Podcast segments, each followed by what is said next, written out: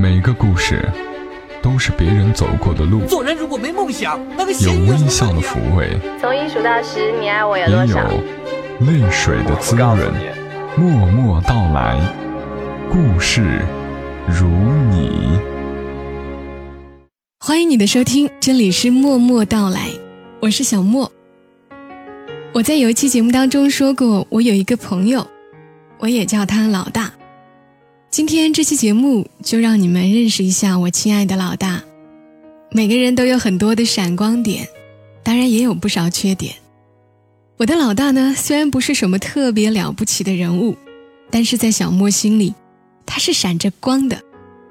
之所以他会成为我的老大，当然首先他比我年纪大那么一岁半，其次是他比我有魄力。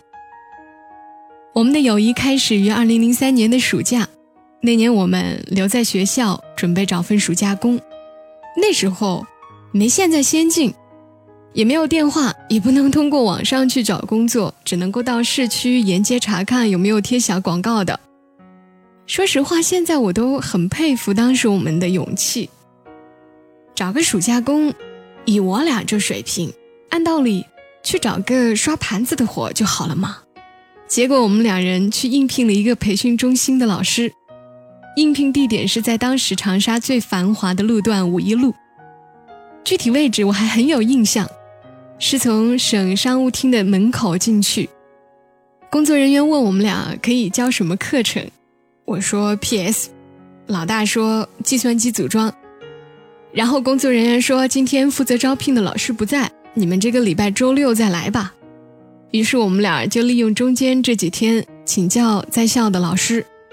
我还记得当时我的 PS 老师特别给我面子，很笃定的跟我说放心。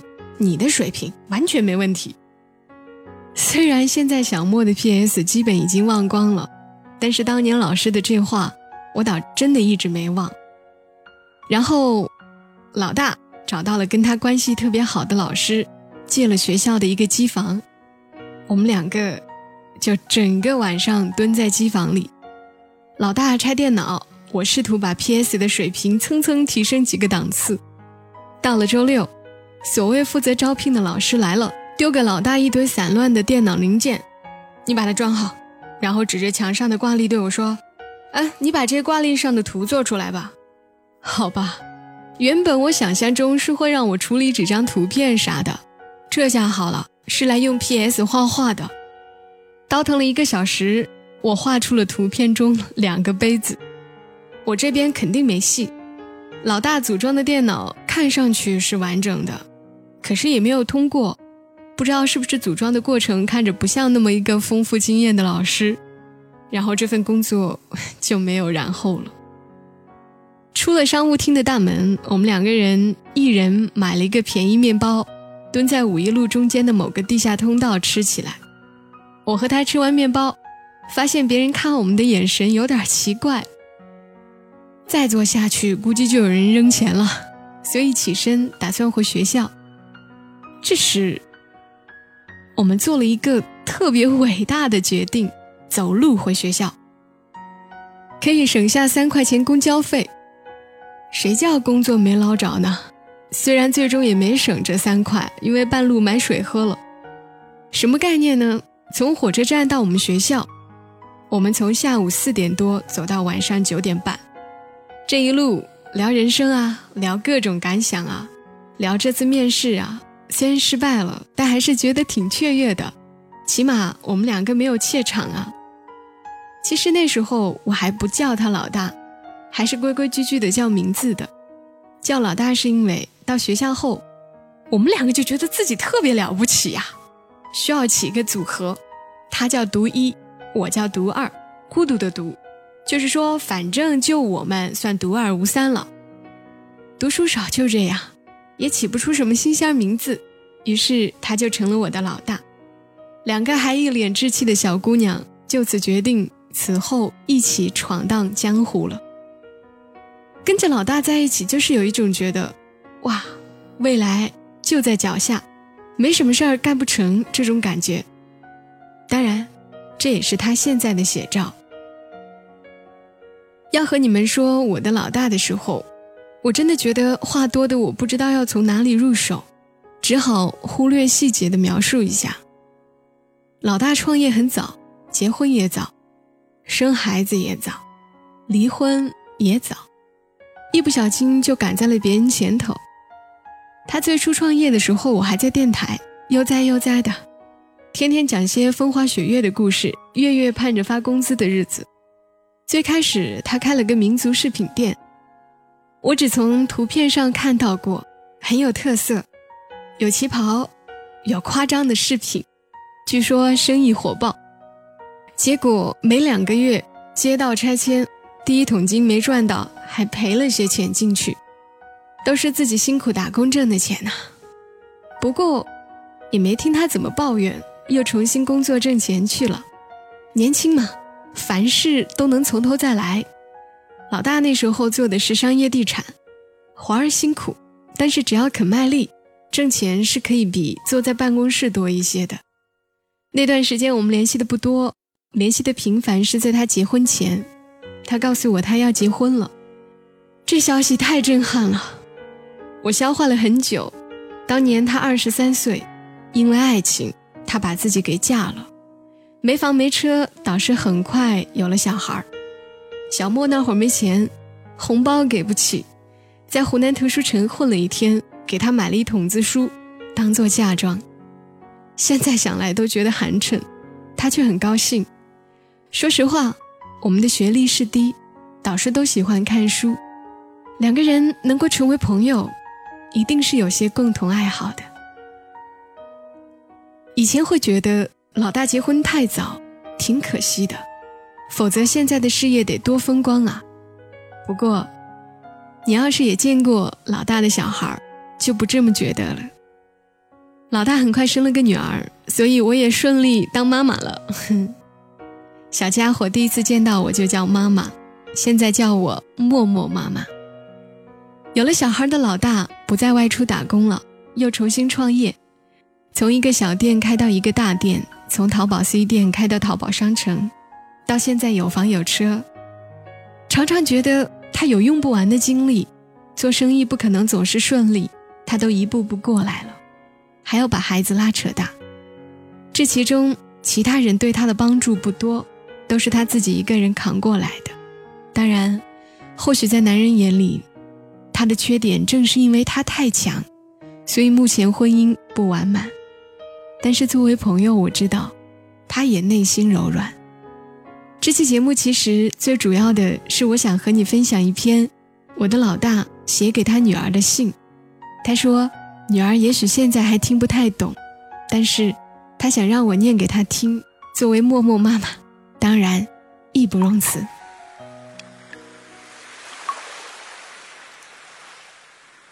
亲爱的女儿，虽然工作是忙碌的，妈妈还是每天留一些属于我俩的时光。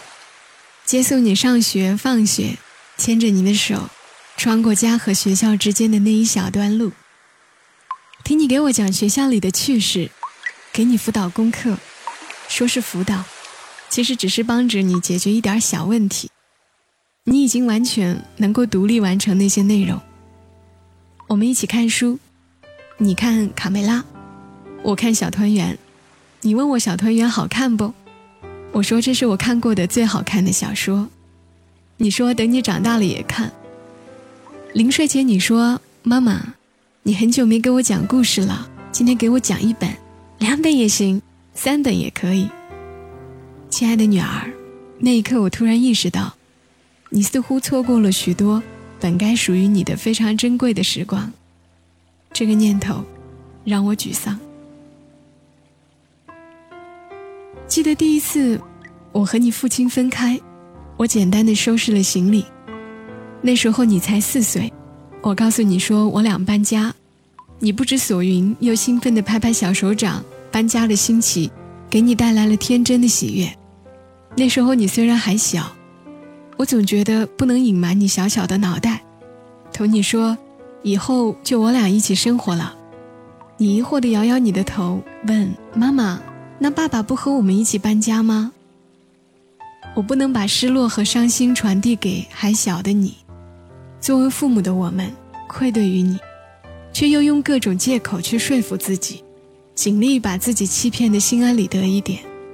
可是今天，我发现你长大的很快，快得我快要惊讶于你一次胜过一次的懂事和体贴，快得我觉得你很快就会像羽翼丰满的小鸟那样，挣脱我的怀抱，飞去更广阔的天地。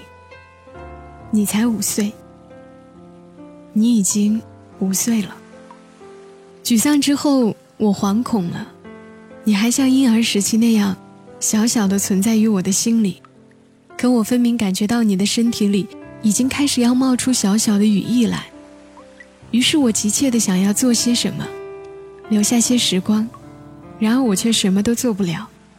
也许并不是真的做不了，只是我给了自己很多借口。我要赚钱，我要养活我们，要尽可能让外公外婆晚年过得幸福，要尽量给你好一些的成长环境，要为以后你的学习和生活做准备。想要和心仪的朋友约会，我要过自己想要的生活。其实这些要求不能说不高的，尤其是过自己想要的生活。你不知道你妈的脑子里装着些什么千奇百怪的东西。我现在不告诉你，等你再大一点儿，我们会常常在闲暇的午后对坐在某一个安静的角落聊天，聊许多话题，像一对好朋友。等那时候。我再告诉你吧。所以，我怎么能不去努力工作呢？如果只是解决生存问题，我的确是用不着这么多时间精力的。就算是拿大把大把的时间陪你，我依然可以确保我们能有衣食无忧的生活。然而，我们既以为人，总得把生活过得精彩一些。亲爱的女儿，这是我首先要告诉你的。十八岁以后。你要知道自己为什么活着，你生活的目标是什么？也许在漫长的成长岁月里，那些目标或者价值观会不断被修正甚至改变，但是没关系，只要一直有东西指引着你就好。人最怕不知道为什么活着。然而我很清楚，生活不可能没有坎坷痛苦。说得消极一点，人生不如意事。十之八九。如果可以，我愿意替代你承受生活中不美好，而把所有的美好留给你。但是这不可能，即便可以，我怕也还是不会，因为我怀疑，只有光明美好，没有坎坷阴暗的生活，还能称得上是生活吗？所以，我唯一能做的就是尽可能的。把我在人生旅途里收获到的东西告诉你，希望能为你的成长带去一点帮助，能帮助你练就强大丰满的内心，以便你能在漫长的人生旅途里有更多一点的能力和智慧去面对生活。可是你现在还小，你不会懂得我给你说的东西，于是我想到写一封信给你，写一封你现在无法懂得的信，我等不及。到你能懂的时候再告诉你，那种感觉让我焦躁。我选择现在写给你，这样我会安心一点。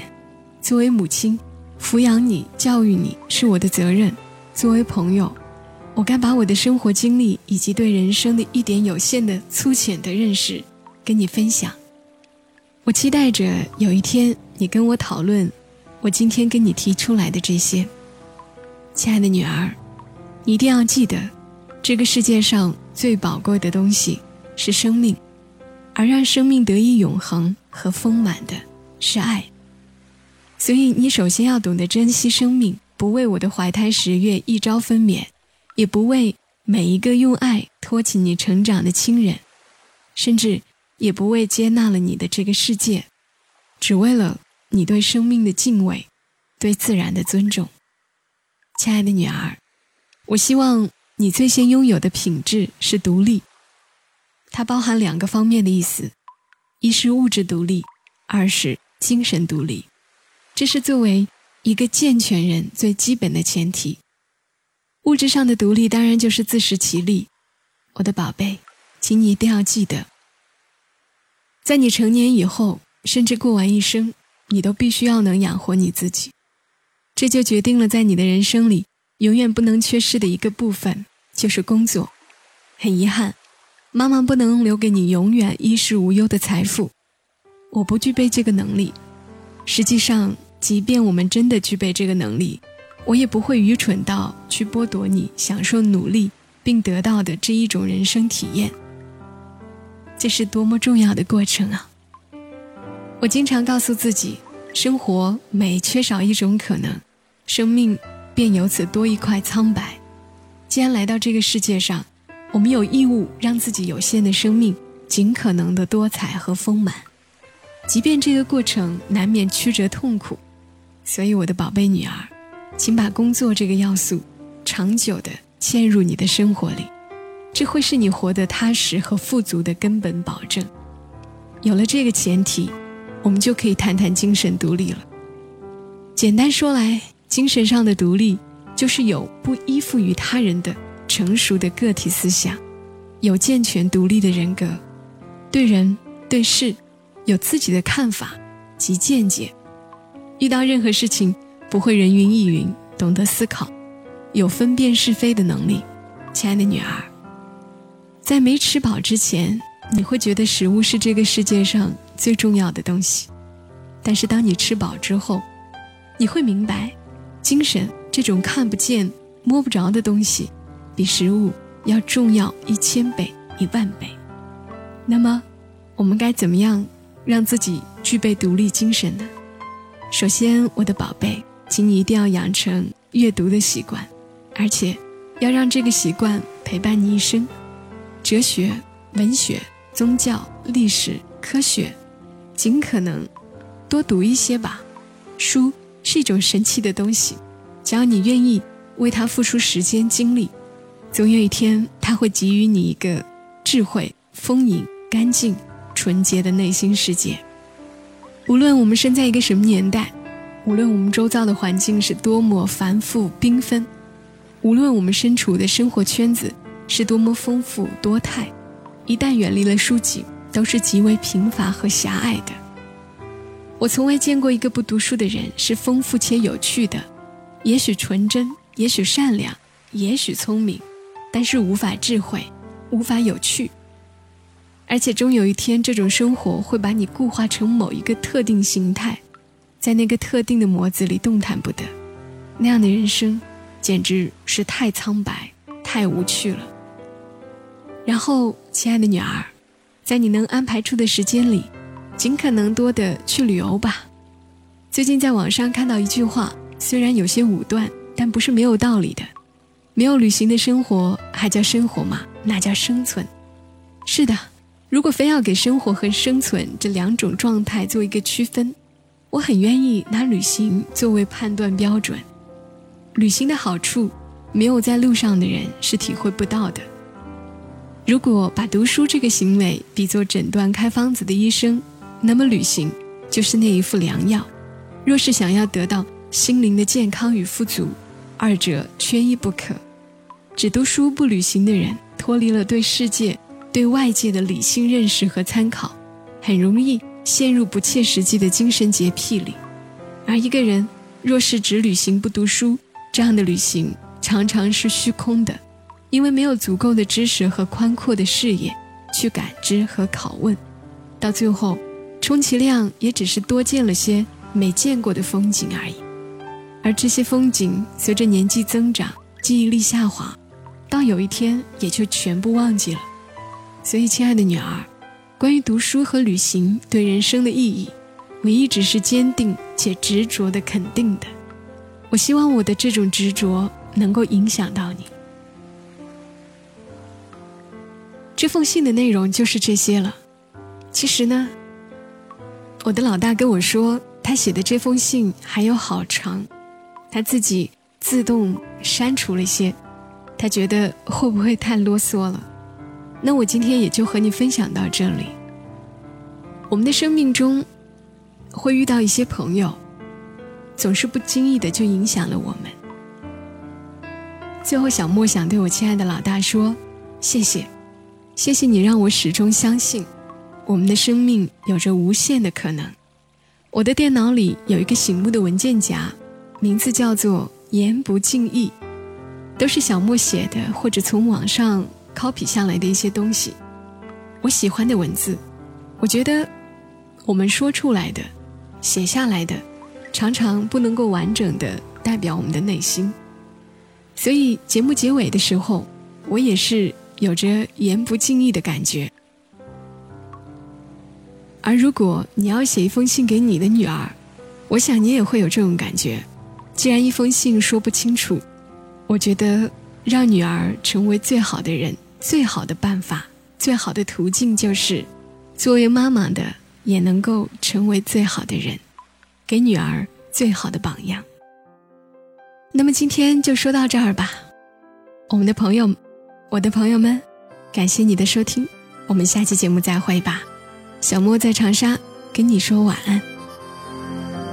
我想乘着船，带你穿越这河流，任风吹过来，又打起浪。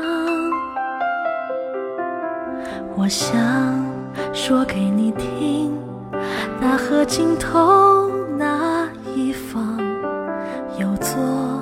城市流传爱的力量，我想领着你放肆奔跑去玩耍，听你说着天空真晴朗，好像有一座摆满书本的后墙，不再让未来和你捉迷藏，影子里也有阳光，